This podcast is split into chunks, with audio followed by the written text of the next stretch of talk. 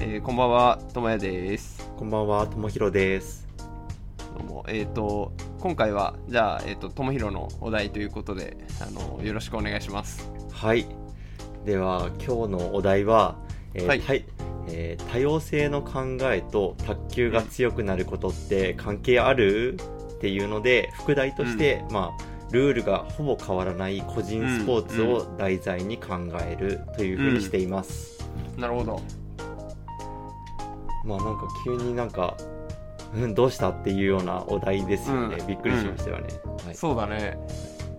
まあ、そうだね、多様性の考えっていうところはね、はい。なんか今よく、多様性っていう言葉が、なんか、ダイバーシティとかってよく言ったりするけどね。うんうんうん。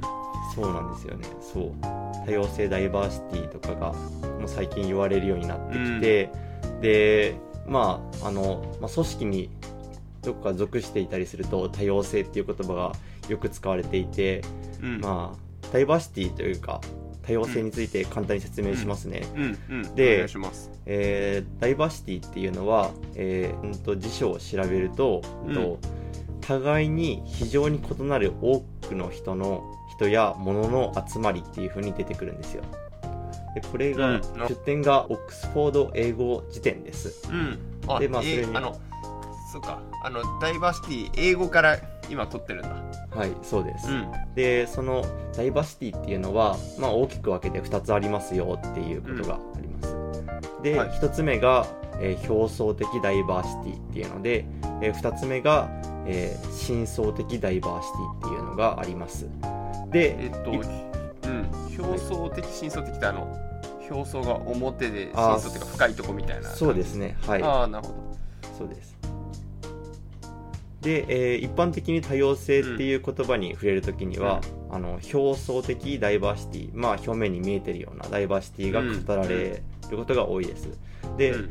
え例えば LGBTQ+ プラスとか、あと移民とか、えー障害を持つ人とか、女性とか、まあ、マイノリティの人たちのことを、まあ、指すことが多いんですはい。で、えっと今回の話題ではもう一方の深層的ダイバーシティに着目したいなと思っています、うん。でまあこれ深層的ダイバーシティを別の言葉で言うと、うん。認識的多様性とも呼ばれていて、まあ、例えば、は価値観とか宗教だったりとか、うん。経験とか、まあ、その人の思考とか、えーあとはもう第一言語とかあと受けていた教育とか、うん。そういうのを指します、うん。であはい。でまあこっちの方がえっ、とまあ身近というか、まあ、自分らの体験とかも話せるかなと思って、うんちょっとこっちにあの絞って話そうかなと思っています。ーなるほど。あの、自分のイメージだとダイバーシティって前者のその表層的うん。のイメージで、いやはい。今回そういう話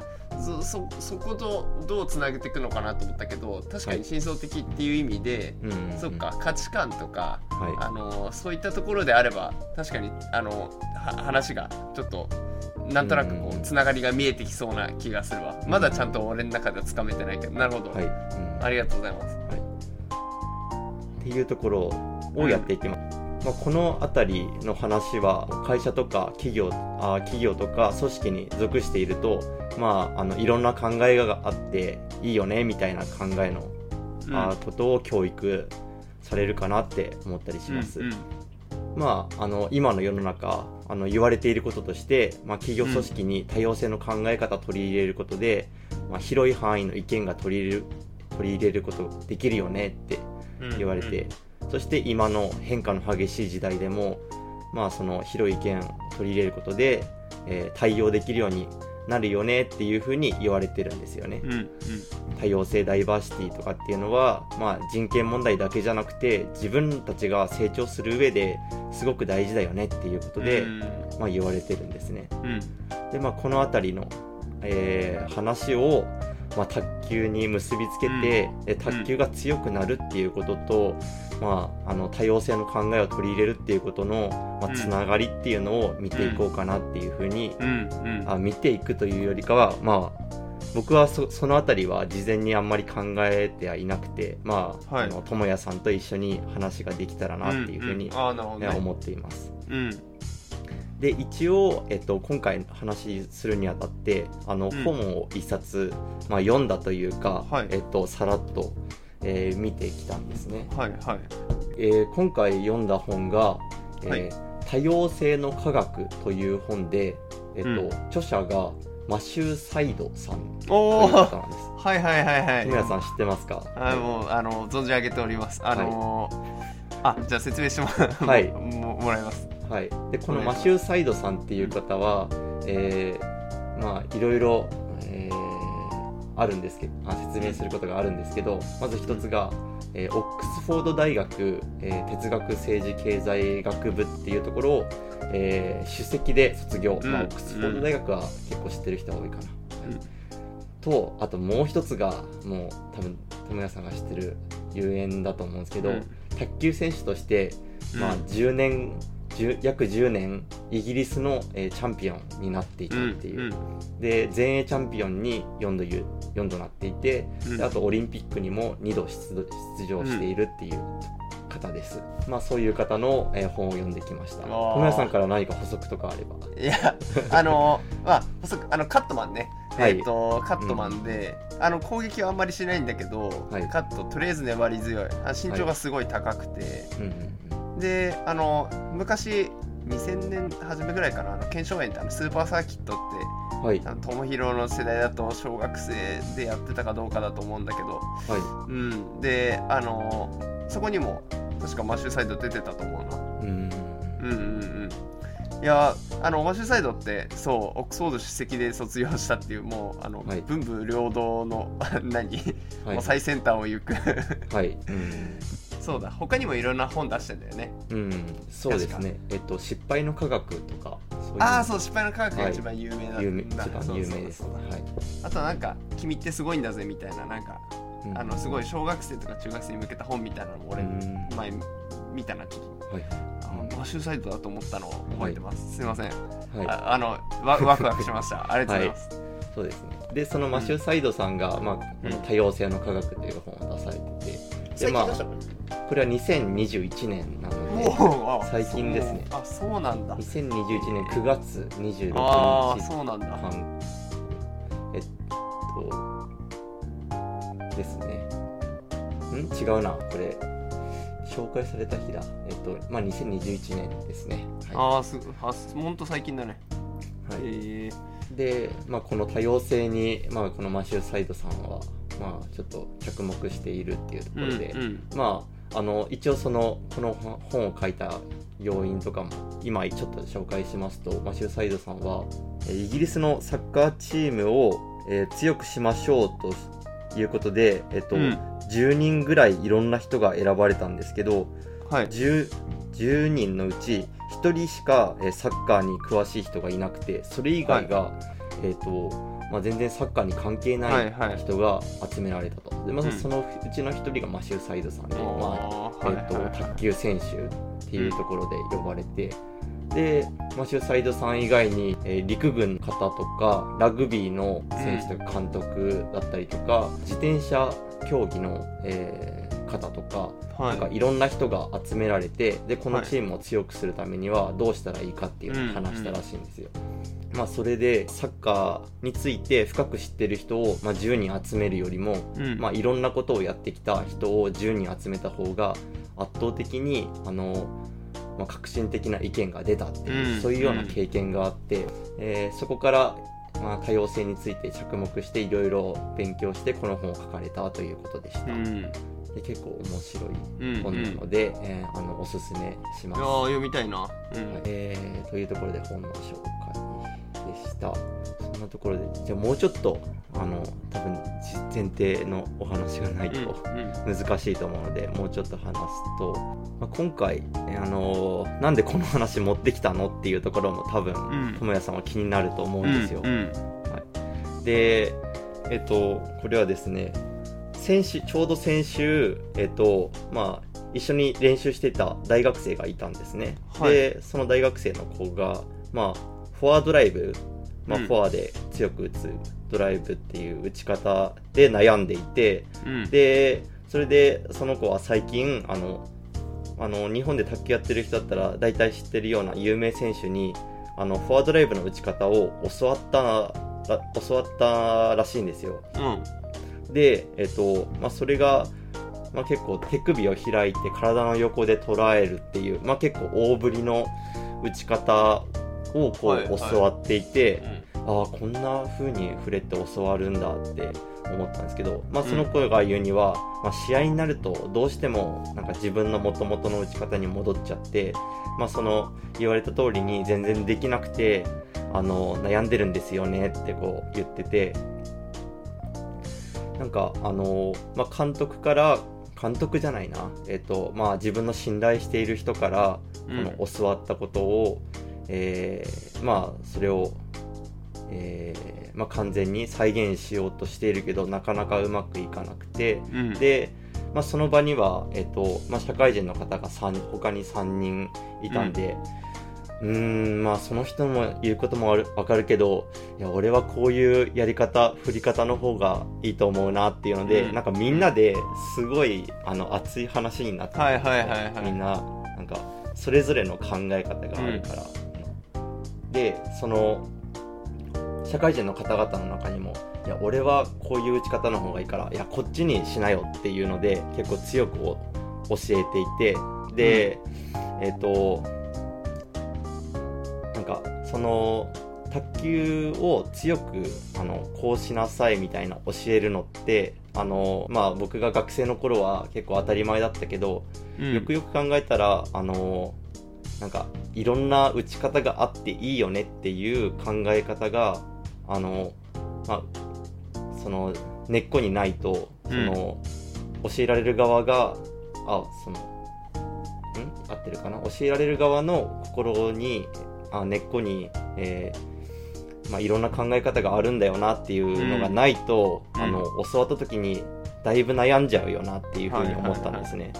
でそれで、まあ、多様性っていうのを、うん。まあ、考えたりしました。ね。うんはい。うんあともう一つあの言うときっかけ言うとあのこれは智也さんも見た見たかもしれないんですけどこの収録の23週間前にラリーズっていう卓球専門の取材する組織の,、あのまあ、YouTube うん。を見てちょっと驚いたことがあったんですけど、うん。まあ、どんな動画かというと今卓球が日本で一番強い高校の愛工大名電高校の監督の、まあ、今枝うん先生を取材しましたっていうような動画でした。うんで、まあ、その取材の中ではと選手にあのこの練習をしなさいっていうふうに強制することはしませんって。うん。で練習メニューを自分で考えさせて、まあ、それを後ろから見守るようにして、で提案型の指導指導をしていますっていうふうにうん。話していたんですね、うん。で僕としては、まあ、ちょっと目から鱗というかうん。あのびっくりしたんですよ。あのなんでかっていうと、まあ、僕が高校生の頃は強豪校といったら鬼監督っていうよううんなうん。イメージで、うん。まあ、うん、僕のイメージで怖い先生って言うと、まあ、自分のいた県もそうですし、うん。まあ、あの山形にあった鶴岡東高校の、はい。杉野森先生とかうんとか、はい、うん。遊学館の先生とか、うん。あの強い高校は、まあ、怖い先生なんだなっていうふうにうん。思っていて、まあ、それこそ、まあ、青森山田の監督をやっていて、まあ、数々の有名選手を輩出してきた吉田先生とういう、ん。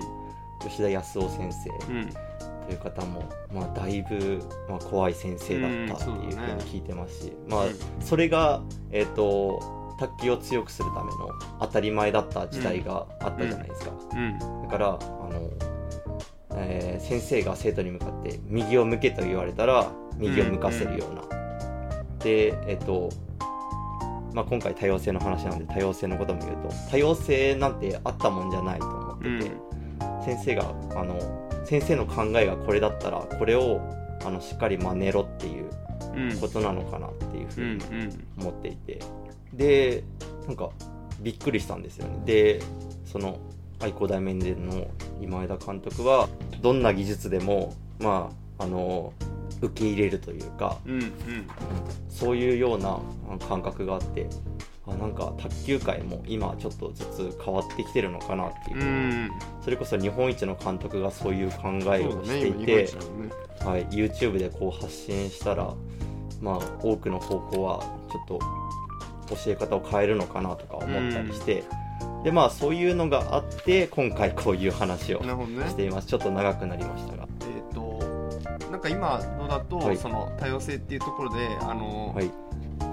まあ、ある、えー、と選手がフォワードレベルに悩んでて、はい。あのこうなんじゃないかああなんじゃないかって結構いろんな人が意見を持ち寄ったと。はい。はい。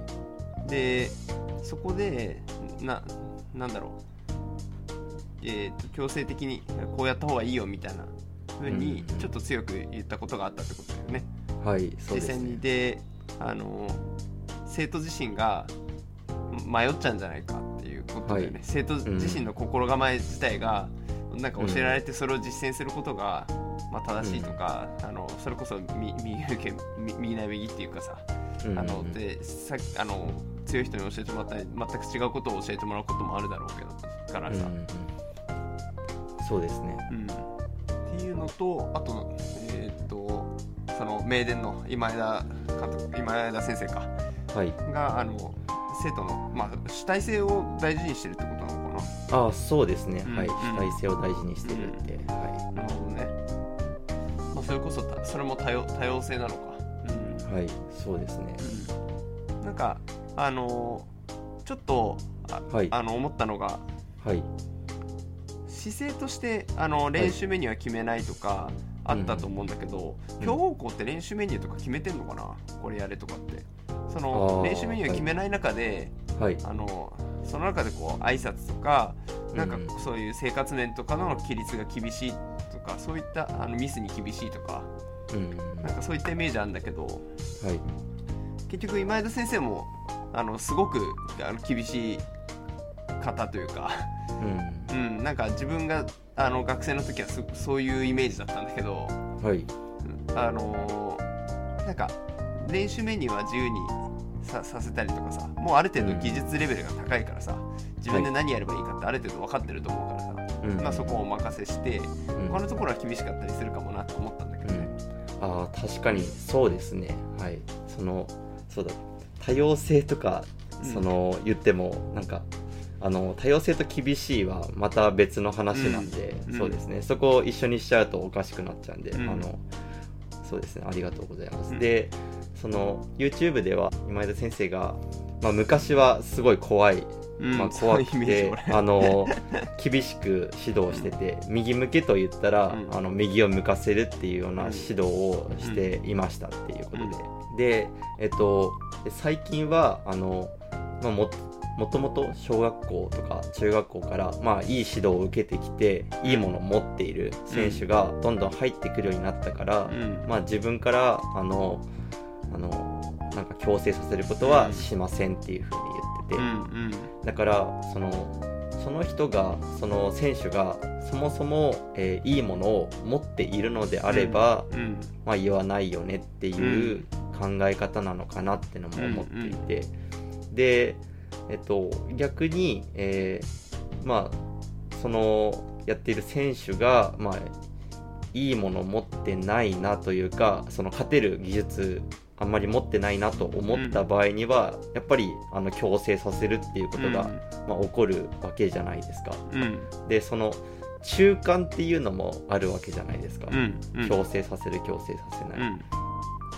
なんかそのあたりの、えっと曖昧さというか、うん。えっと難しさ、うん。えっとどこまで強制したらいいんだろうという、とか、えーまあ、どこまであの自由にさせたらいいんだろうっていうのが、まあ、だいぶ難しそうだなっていうのは今感じましたね。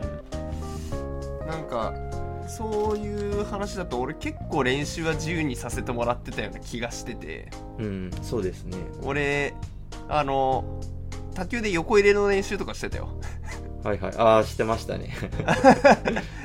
今思えば結構自由になんかお怒りそうじゃん。あはいる先生とかだったら、はい、そうですね。うん。なんかうちの俺たちの先生も結構なんかあんまり技術面に関してはあの、うん。やっぱ各選手ね強みがあるだろうからさそこはうんうん。なんかあのそこは伸ばしてもらいつつだったような気は気はするんだよねうん。そういう意味だとあの戦術の多様性とかはうちの監督はすごい認めあの認めてたと思うよ、あのうん。本当にいろんな戦型いたじゃんうちの部活って、うん。そうですね。戦戦型の幅で言ったら県でチャンピオンでしょ。うん。そうですね。ねえ。急にあのフォアを表にしても怒んないしさ全く。俺ね。俺やったら怒られる。はい。かもしれないけどわかんないけどさうん、確かに、うん、智也さんの世代はだいぶあの だいぶキャラクターの粒が立ってますね、そうだね。なんか多様性の難しいとこは多様性を認めないのも多様性っていう、なんか俺そのパラドックスもあると思ってんだけど、ちょっとそれるけど。うん。確かに。ちょっとそれはちょっと心に留めておきます。確かに。多様性を認めないのも多様性です、うんなんかだけど、はい。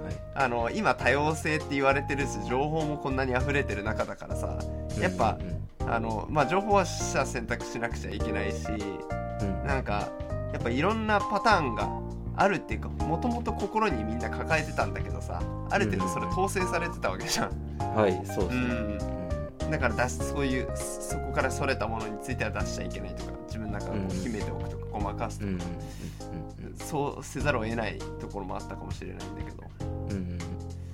選手の主体性を求めるのは、まあ技術レベルが高いからできることであると思うんだけど、うん。あとやっぱりそうだね。あのやっぱ多様性と認められる世界だとうん。やっぱ主体性がすごい大事だなと思う、うん。あの結局統制されれば楽じゃん。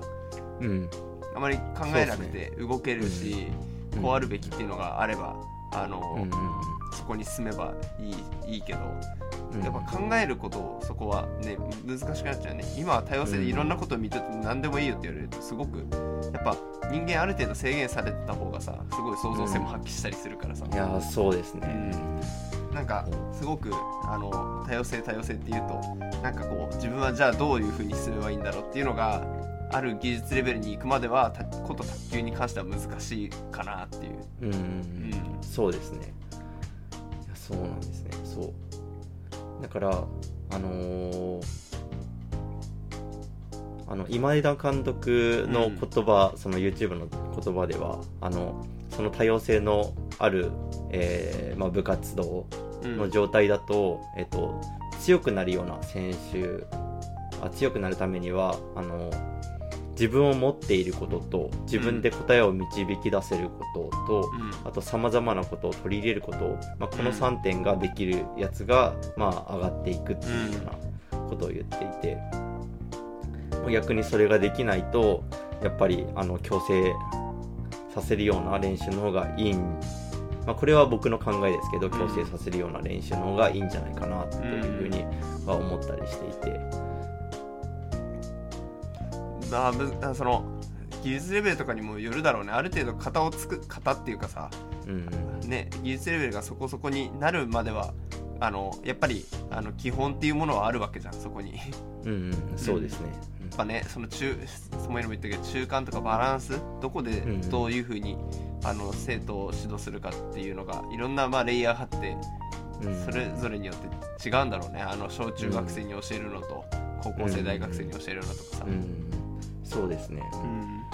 そう。だからあの、まあ、もし今後あの卓球の指導にはあの、まあ、愛工大名電のような多様性多様性を認めるというか、えっとまあ、主体性を求めるような指導がいいっていうふうに言われたとしても、うん。やっぱりどっかではあのちょっと強制的強制させるようなうん。指導をした方が卓球が強くなるような状況っていうのも生じるのかなとか思ったりしたんですよね。うん。うん。そそうだね。な何、はい。あのさっきも言った通り何かしらの制限があって想像力が働くこともあるからね。うん。うん。そうですね。あまり多様性多様性って言ってあの、何でもいいっていうわけではなかったりすするじゃない。だけどその加減も難しいね、うん、そうなんですよね。でまあそれが、まあ、今回知れたっていうだけでも自分の中では結構大きくて、うん。うん。うん。あとですねなんかその辺りの話も最近ちょっと気になってその、まあ、さっき言った大学生と、まあ、もうちょっと喋ったりしてて、でその大学生が、えっとまあ、部活の主主将をやってるっていうことなんですね。はいで首相をやってるんですけど、うん。えっ、と、まあ、その部活は、まあ、関東で3部なのかな？4部なのかな、うんうん。そんぐらいの大学で、はい。えっとまあ、部活メインでやってるような人では人たちの部活ではないんですよ、うんまあ、他の学業だったりとかを中心にやってるような大学で、うん。でその部活は一応週3でやってるけどうん。なんかえっと有給休暇制度っていうのがあるんですって、はあはあはそこの部活には、で年間20日まで20日だか15日だか、うん。そんぐらいまで、まあ、その定期的な練習を休むことができますみたいなああ素晴らしいね。であそんなあるんだ、まあ、うん多様性、あそんなあるんだっていうふうに反応したら、うん。まあ、今多様性の時代ですからねって言っていて、ああこれが多様性ってやつかうんとかうーんっていうふうに思ったんですね。だから、えっとその、まあ、さっきまでは卓球の技術力の向上っていう話しましたけど、うん。まあ、今度組織をあの、まあ、まとめる上でうん。いろんな考えがあるよねとか、あの卓球があのやりたい人ばっかりじゃななくても部活を運営しないといけないよねみたいな、いろんな意見を聞かないといけないよねっていうので、まあ、そういうところに行っていてあの、まあ、多様性の波があのこういう組織を作るっていうところでだいぶ、うん。あのえー動いてるのかなっていうふうに思いましたね。なるほどね。まあその部活の目標っていうかさ勝利条件っていうかさ、はい。どうあることがその組織にとっていいことなのかまあ勝ちを目指すうん。とところなのかじゃなくてあのみんなとの交流を深めるところなのか、難しいよね。なんかねその軸はやっぱないとうん部活としてはね、うんいけないかなと思うけどね。そのうん。その軸は何かはあのこれまあ何まあまあ、技術力の向上簡単に言うとねあの、ん。みんなで強くなるとかだあの具体的になると2部に上がるぞとかさ。うん。っていう目標だったりとか。別にそうじゃなくてもいい,、いいと思うんだけどさ。うん。なんかそうですなん何でもいいですよっていうのはなんか何かの組織を作るにあたってあんまりうんうんそれは違うかなと思うかな。うんうん確かに。いやそう。ちょっとずつこれ話ずれていってるかもしれないんですけど、うん。でもまあそういう話もちょっと気になってはいてその多様性の時代のチーム一丸って何なんだっていうのも気になああなって。いてるほどね。はい、でまあ今智也さんが言ったように、まあ、多様性の時代で、えっと、みんながいろんな考え方を持っているっていう中で、うん。まあ、それを前提としてそれが後ろにああるとして、えっとまあ、似ているような人たちを合わせて組織作って活動したらいい成績出るよねっていう風にやるのか、えーもしくあーなるほどね。は、はい、いろんな考え方。に戻んのか。なあのあれか。あのいろんなあのスポーツやってない人人とかの知見も取り入れた方がいいとかそういうはい。話にもそこに戻ってくるのか。あーそこにちょっと、はい、戻って。ああなるほどね。でも今回は卓球っていう個人スポーツで、うんうん。あの別にルールも変わんないから、うん。あの新しい意見っていうのも、うん。まあ、そこまであの必要とされないというかうん。ルールが変わるからいろんな人がいた方がいいのであってルールも変わんなくてその卓球で勝つっていうところなのに、まあ、いろんな人がいうん。た方がいいのか、どうまあどうなんだろうな。なんかいやあの最初の話だとさあはい。のサッカーでか強くなるとか勝つためにそういうチームが組まれてるんでしょ？なんか目標は一緒じゃん、はい目的があってさ。そううんうんだから何かしらの、まあ、多様性の時代でも組織があれば当然目標とか目的はあってしかるべきかなっていう。その多様性もその目標を達成するために有効活用できればいいんじゃないのかなっていう。うん。うんうんそうですね。まあじゃあ例えば目標を、えーじゃあ本当にわかりシンプルにあの勝つための卓球チームを作りましょうってうんうん。なりました、うん。いやまあそのどこまでの多様性っていうのはちょっと難しいところですけど、うん。まあ、ここにや野球やってる人を混ぜるのかっていうとちょっとあの広がりすぎて収束できない気がするので、うんまあそれこそ、えーいろんな線型の選手を入れますよ。線型、えっと、卓球だといろいろあるんですけど、うん。カットマンって言われる人とか、うん。えー粒高っていう、まあ、防御的な、えープレーをする人とか、まあ、そういう人を入れますよ。であの強い人だけを集めませんよ。いろんなそれこそ智也さんのいた世代の、えっと、高校の部活動みたいな感じですか、いろんなプレースタイルの人がいますよ、でえっ、ともう一方はあの強い人だけをたくさん集めたチームがありますよ、うんでその2つのチームで、えっと活動していてどっちの方が、えーこの評価軸どうしよう、まあ、今の実力よりも伸びるかにしますか。うん。いやそれかうん絶対値的なその強さうん。あのお両2つのチームで団体戦の試合やったらどっちが勝つかみたいなうん。にするかまあ2つの考え方ありますけど、うんまあ2つの軸でちょっと考えてみるとでもなんかそれぞれの伸び伸び率というか伸び率とか考えたらああでもどうなんだろう。やっぱ強い選手と打った方がいい練習ができるっていう考え方もあるしうんいろんなボールを受けた方がうん。ボールとかいろんな戦術の考え方とかをうん。知った方が、えっと伸びるっていうふうに考えられるし、うん。えー。いやまあどっちがいいっていうのはないですけど。ああないないけどね、あと、はい。ちょっと期間にもよるかなと思ったな。どこで勝つか、例えば大学4年間で最終的に勝てばいいのか。はい。その後の続く卓球人生の中でいつか勝てばいいのか、あなんいかそこでもちょっと変わってきそうな気がするなっていう、ああなるほど、あー時間時間軸もうんどんぐらい取るかでうん。変わってきますね、なんか3年間とか4年間だったら、い、や、うんあの強い人たちたくさんいた方が強くなると思う。うん、うんうんうん。あと環境っていうのもまたあって結局そういうとこにいて強くなれば、より強い集団にまたいけるじゃん。うんはい、ここもまたむ難しいところだけどね。今のあのまあこ日本で言えばね、はい。そういうなんかもう仕組みが作られちゃってるからさ。うんただたあのいろんな人がいた方が豊かで楽しいけどね。うん。うん。そうですね。うん。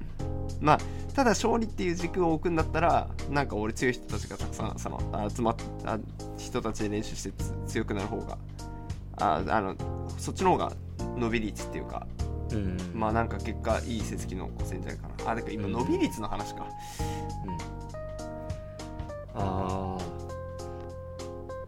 いやでも卓球ってあの相性とかもありますもんね、うんそう。だからいろんな人とやってる人の方が、まあ、うん広く適用できるから、うん。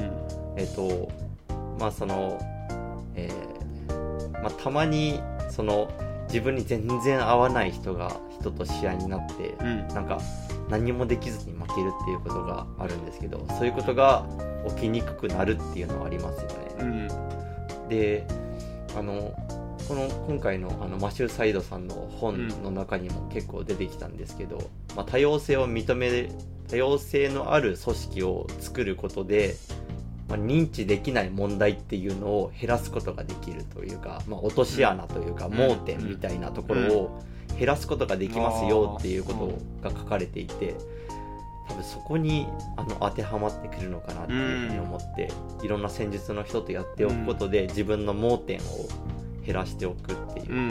なるほどね。なんかあ確かに今の戦あの卓球って例えば結構やっぱ攻撃マン強いけど、多く9.5割とかだけどさうん。やっぱうちの部活ってカットマンも多かったじゃない？うんうんとか表とか、うんだからカット打ちは俺たちの方が上手かったかもしれないなみたいなのを思うかな。結構そういう強いところでもあの世界でも見られるからねそういうの。あの、うんリー・エンジュがフィルスに負けたりとか、はい。はいはいうん、逆にドイツはねいろんなそうやってフィルスとかいたりとか結構やっぱ手堅いような気はするな。うん。なんかあっちの方があのリーグとかもいろんな人と試合できたりとかねししてるような気がするし。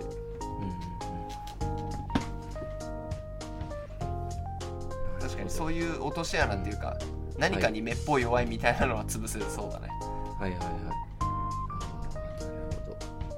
じゃあ本当になんか多様性と卓球ってなんかどうつながるんだって言った時に、やっぱりなんか多様性をあの多様性のある人と練習することで自分の落とし穴を減らせますよっていう、うん。落とし穴や盲点を減らせますよ、っていうところなんですね、うん。で、まあ、今回練習相手っていうところであの盲点を減らそうっていうこともやりましたけど、うん。まあ、戦術とかにおいてもあったりするんですかね。いろんな考えを持っておくことで、ね。何か何かの失敗を避けられうんるとか、うんあるだろうね。あのいろんな人とややったりとかうん。こういうここでこういうことすんだっていうのね。うん。まあ卓球なんかなんかルール変わってないももののはい。やっぱりその回転のスポーツだからはい。線型自体の多様性はめちゃくちゃあると思うけどね。ああそうですね。うん。そうですね。線型の多様性はあるから、ん。そうですね。さっきの話で言うところ、うん、やっぱり落とし穴というか自分の苦手な線型とかは存在しますようね、ん。なんか多様性があってそれを認認められてるからうんた楽しくそういう人も活躍できたりとかさうんうんねすするじゃない？うんうん。裏裏だけじゃなくて、はいはい。なんかそこが卓球っていうこのゲームの面白いとこっていうかはいはいはい。なんかその多様性を認めてるというか。うん。んじゃないかな。なんか、はやっぱ絶対的なものがあ,、あるうん。あるわけじゃないというかさ、うんうんうん。確かに。うん、対人競技でそのうん卓球のコミ、ね、そのラリーのコミュニケーショうん。ンがあってさ、そこに。うんなんかすごいゲームとして優秀というかさめちゃくちゃ、あのななんていうのでできたゲーゲームだなっていう。うんはいはい。思思ってるよ俺は、そうですね。なんか必勝法が見当たらないというかうん。そのほ本質的な強さっていうのはっていうか、まあ、ボールを1球でもうん。相手のことに多く返すっていうところではあるけれども、うん。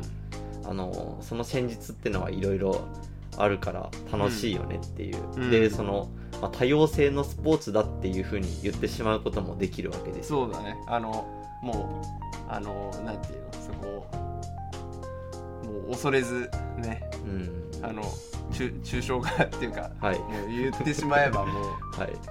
そうですね。だいぶ抽象的ですけど、なるほど。いやそうよ。だ本当に。あのテニスとかはさはい。あのえっ、とテニスの要素はス,、えー、とスピードとあとコーはい。スなんだよね。あの、はい。回転っていう要素をあの排除するんだよねそこは。そこはあの、うん。うん複雑になっちゃうから、うんうん。よりシンプルに考えると、だから回転かかる用具とかが出ちゃうとそういうのって廃止になっちゃうんだけどうん。卓球はやっぱそこをあの要素一つ増やすと、うん。あのいいバランスでつけることによっていろんなこうこういうの禁ダメですよとかっていうのを、うんなんかあのある意味多様性がう生まれやすいような 環境にんなってるんじゃないのかなって。何かの規制だとしても例えばグルーの規制ってスピード速すぎるからっていう。もともとあの38から40になったらもうあの球見えねえみたいな観客球見えないからっつって結局その回転の要素がどんどん強くなってったりとか。あはいはい。あ38は回転の要素もっと強かったりするけど結局そこはねのこちゃんと残してあるところが。うん。うん今の幅広さのゆゆえんというかね。うん。うんあなるほど。いやでもなんか今話しててその、まあ、スポーツの要素が増えると、まあ、多様さが生まれてくるっていうのは、まあ、うん。確かにそうだなっていうふうに思ってて、でその要素が増えれば増えるほど多様性を、まあ、意識してうん。あのやらないといけないなっていうのでで、まあ、テニスよりも卓球の方が多様なのかなっていうのがあって、で卓球をやることよりも、まあ、組織として卓球やることの方が、まあ、もっとなんか複雑で、まあ、多様なうん。考え方を求められていて、うん。でさらにもう人間生活の多様性なんて言ったらもうあの、まあ、理解できないこともうん。多すぎるよねっていうカオスになってきて。でその、まあ、そうやって、まあえーアナログ的にというかえっ、とまあ01じゃなくて、うん。こう間にこういろいろあるんだねっていうので,、うんうんで多様性っていうのは、あのありかなしかの01じゃなくて、うん。まああった方がよくてで特に、えーその、まあ、変数が多いというか、うん。えっと考えることが多くなればなるほど、うん。えーまあその多様性の考え方っていうのは大事だよねっていうことうん。が分かったなっていうところですね、うん。僕としては。ね。うん。卓球だとある程度のあルールもあるから秩序を保たれるなっていうところもあってね。やっぱそこのバランスも大事なんだなっていうあんまり増えすぎちゃうと。うん。む難しい。多様性を認めるって言ってもある程度なんかその中でもなんかややっちゃいけないこととかさなんかもううん。これは普遍的だよねっていうことはあったりするするじゃない。うん、うん。そうですね。バランスも大大事であうん。の卓球もそういったバランスであの競技としての卓球についてはそういったバランスいいバランスで今後もあの、まあ、ルール改正とかあるかもしれないけどできたらいいし、まあ、組織もね、まあ、いろんなもう勝ちだけがすべ全てじゃないないからさうんうんうん。うん。そうですね、はい、そうですね。ちょっと今回は勝ちっていうところをあのうん。意識した話に意識したというかあのちょっと広がりすぎちゃうんでそこだけに絞りはしたんですけど、まあ本当は本当はというかあの多様性と卓球っていうつながりを見たら、うん。まあ、ちゃんと組織として卓球をやる時の話と組織としてというか、まあ、部活動とかそういうところも、まあ、見ていくと面白いのかなとは思いますね。うんうんっていうところでそろそろお時間ですかね。うん。そうしますでかはい、じゃあ一応、まあ、まとめも今話したのは結構うん。まとめみたいなところなので、うん。いいですかね。まあうんはい。だうん。もうなんか多様性だからまとまんないよ。そうですね。まとまんないですね。うん。い今のでいいんじゃないでしょうか。うん。はい、いやおおもろかった。いやマシューサイドの本を紹介してくれて俺はすごい嬉しかったよ。あのこれはあの僕卓球選手だと思ってあの読ま読ん読んでなかったんですね。え？あの奇跡じゃん。今日今日マシューサイドさんのプロフィールを見てあの、うん。え？卓球選手だったの？っていうのマジか。僕はちょっと卓球の有名選手に関しては無知なので、いや無知っていうかその本に出会ったのすごいねはいはい、これは。引き寄せられたね。引き寄せられました、ね、あすごいわ。うん。俺そっからだと思った。いはいい。やあの俺もよ読んでみたいわ。あのそれは本当に人でよあのマシューサイドの本読みたいなっていう。はい、そうです。ね本当にあのこの本は基本的にあの組織についてはい組織の、えー、と多様性について書かれているので、まあ、今回ちょっと今回のポッドキャストではあのなんか卓球に卓球という個人スポーツの技術っていうところの多様性の話しましたけど、うん。この本は組織の多様性なので、はいはい。まあ何何らか組織入ってる人はまあなんか、えー面白いかなと、うん入ってなくてもだな、まあ、社会生活を送っていればなんかみんな面白く読めるのかなとうん。いうふうに思っています、うん。えーそんなところで終わりますか、うんうんありがとうございました。ではありがとうございました、うんありがとうございました